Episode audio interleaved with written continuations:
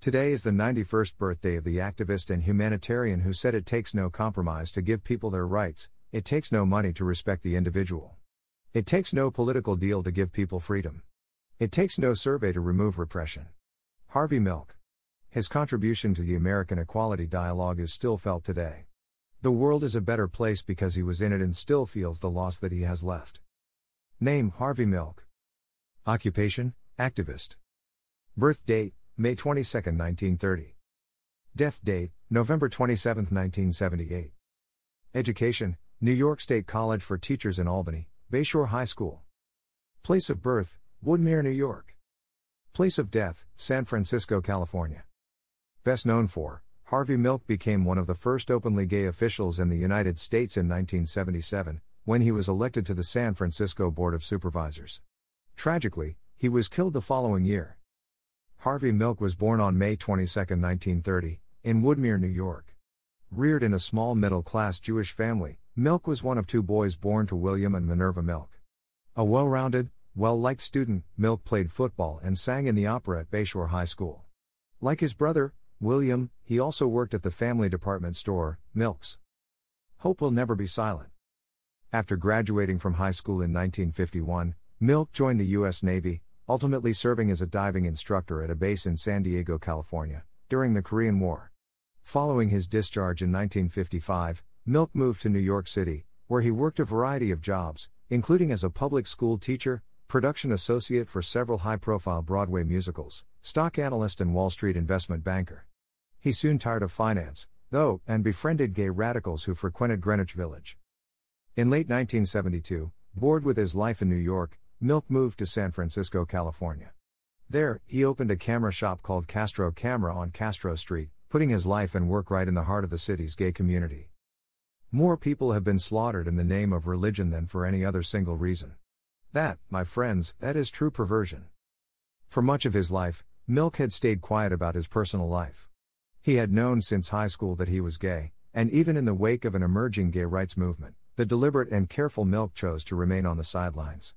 But things had started to turn for him toward the end of his time in New York, as he befriended a number of gay radicals who frequented Greenwich Village. In San Francisco, his life and outspoken politics evolved even further. As Castro Camera increasingly became a neighborhood center, Milk found his voice as a leader and activist. In 1973, he declared his candidacy for a position on the San Francisco Board of Supervisors. A novice politician with little money, Milk lost the election, but the experience did not deter him from trying again. Two years later, he narrowly lost a second election for the same seat.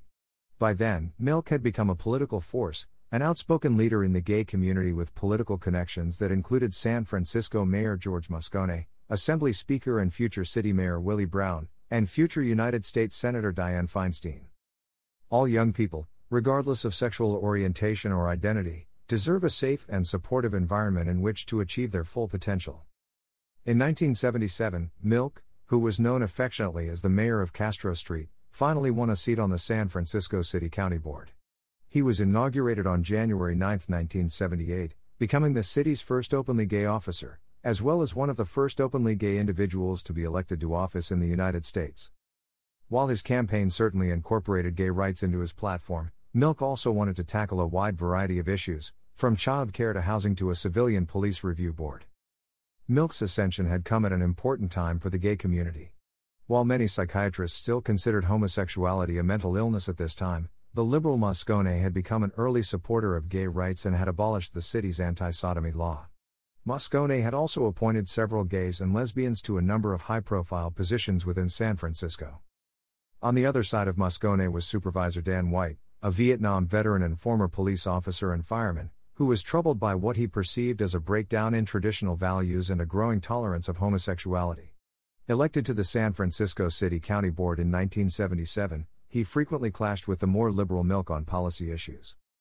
A year after his election, in 1978, White resigned from the board, citing that his salary of $9,600 wasn't enough to support his family. But White was prodded on by his police supporters, and subsequently changed his mind regarding his resignation and asked Moscone to reappoint him. The mayor refused, however, encouraged by Milk and other progressives to fill White's spot with a more liberal board member. For White, who was convinced that men like Moscone and Milk were driving his city downhill, it was a devastating blow. On November 27, 1978, White entered City Hall with a loaded .38 revolver. He avoided the metal detectors by entering through a basement window that had been negligently left open for ventilation. His first stop was at the mayor's office, where he and Moscone began arguing, eventually moving to a private room so that they could not be heard.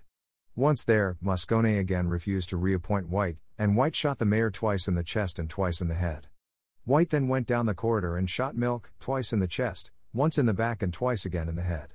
Soon after, he turned himself in at the police station where he used to work. White's trial was marked by what came to be known as the Twinkie defense, as his lawyers claimed that the normally stable White had grown slovenly prior to the shootings due to abandoning his usually healthy diet and instead indulging in sugary junk food such as Coke, donuts, and Twinkies.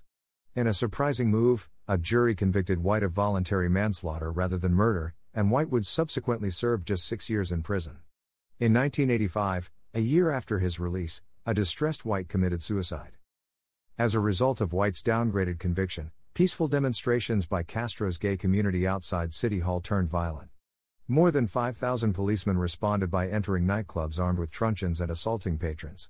By the riot's end, 124 people were injured, including 59 policemen.